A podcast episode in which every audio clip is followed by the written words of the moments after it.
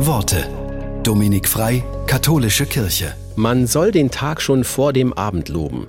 Dieser Meinung ist der Theologe Karl Rahner. So begrüßt er morgens den Tag und motiviert dazu, es ihm nachzumachen.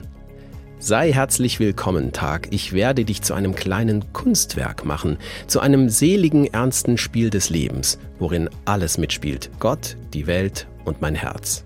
Meint ihr nicht, es gibt am Abend etwas zu loben, wenn wir so den Tag beginnen?